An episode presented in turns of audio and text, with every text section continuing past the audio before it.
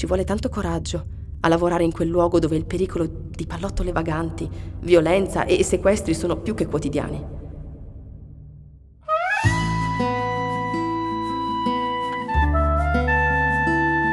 Voci dal campo, episodio 12.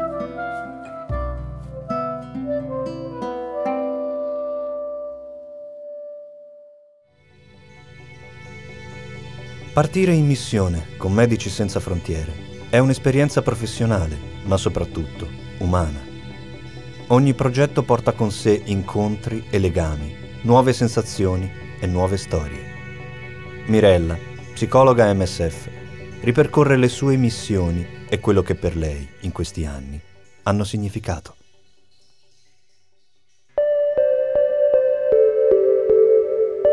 Non sono in missione in questo momento. Ripartirò prossimamente. Eppure la vita con MSF non conosce vere interruzioni. Scorre dentro, trova nuovi spazi, si rinnova. Tra i margini di un ritorno e una nuova partenza riaffiorano sentimenti, memorie, riflessioni. Continuano gli scambi, i dialoghi, gli incontri. Nuove idee si aprono. In questi giorni porto con me il brusio dell'ultima missione i ricordi di quella precedente, le tracce di quelle prima ancora. Restano ovunque i legami con i colleghi. La chiamata di Nura mi riporta in un attimo in Yemen. La mia collega yemenita mi racconta dell'ospedale e del Dipartimento di Salute Mentale in cui abbiamo accolto storie e ferite di donne, bambini, famiglie. Mi racconta di quanto il team di MSF continui a lavorare quotidianamente e incessantemente per lenire il dolore che la guerra porta ancora e ancora. Noi sogniamo e aspettiamo insieme la fine della guerra. Desideriamo rivederci, chissà quando e dove. Pazientiamo. Per ora ci siamo, a distanza, in luoghi profondamente diversi, con origini, fedi e culture differenti. MSF è presente a nord e sud dello Yemen, tagliato in due dalla guerra.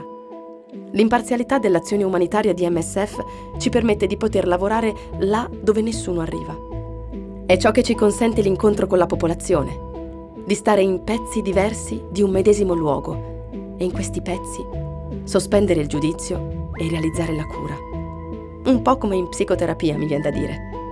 Essere imparziali, tuttavia, non vuol dire non vedere noi vediamo e testimoniamo il dolore e la bellezza delle terre e delle persone che incontriamo. Siamo testimoni dei bisogni umani dimenticati, dei bisogni umani non ascoltati, non di rado schiacciati da logiche geopolitiche più pesanti.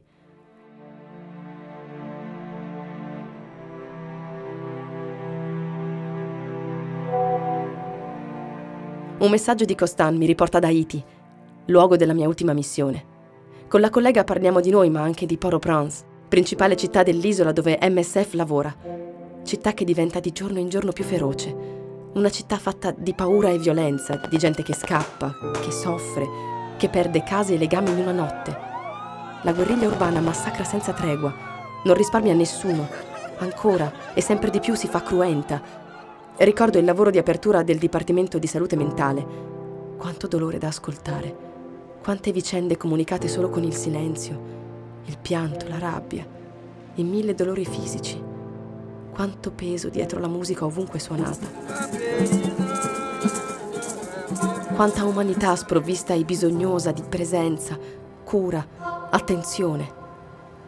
Quanti quartieri attraversati, tra i loro equilibri instabili, con le nostre cliniche mobili, per giungere là dove nessuno osa entrare sentire la fiducia verso MSF e la fatica di non poter esserci o fare abbastanza.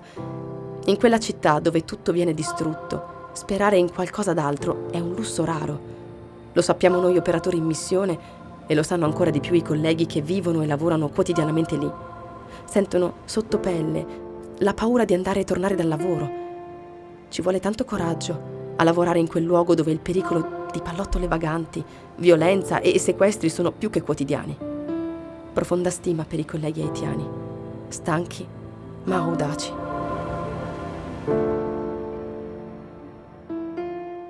Nella casella di posta vedo una mail della mia collega tedesca, Anna. Mi dice che ritornerà di nuovo in Repubblica Democratica del Congo, lì dove ci siamo conosciute anni fa.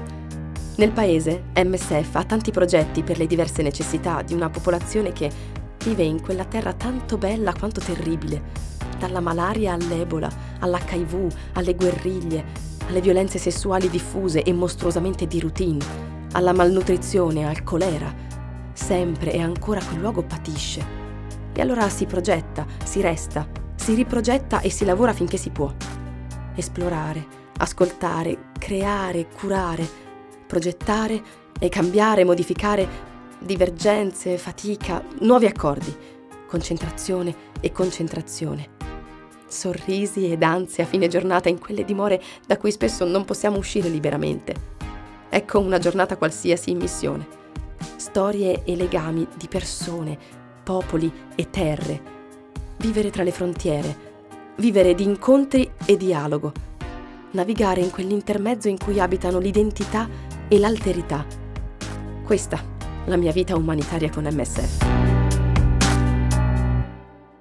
Incontrare l'orrore del mondo e sobbalzare per la meraviglia del mondo stesso, sospendere il giudizio, entrare in punta di piedi nelle vite altrui, stare semplicemente accanto ai pazienti. La cura psicologica prende una forma diversa in missione il setting si apre fisicamente all'incerto e all'imprevedibile. Si incontrano i pazienti nei diversi angoli degli ospedali, oppure sotto gli alberi di una foresta, o ancora sotto una tenda costruita ad hoc per offrire uno spazio sicuro. L'ascolto si fa lieve e denso. Si sa che quando il dolore psichico è troppo forte, diventa spesso indicibile, inenarrabile. Eppure, se rimaniamo lì, presenti, se lasciamo che una parte della sofferenza dell'altro ci venga messa addosso, possiamo fare spazio a qualcosa di nuovamente pensabile, fare spazio eh, nel legame a qualcosa di nuovamente umano. Perché in fondo l'umano può curare il disumano che sentiamo dentro e incontriamo intorno. E questo lavoro con MSF, malgrado ciò che incontriamo, resta ricco di speranze gettate cure da offrire e incontri da vivere.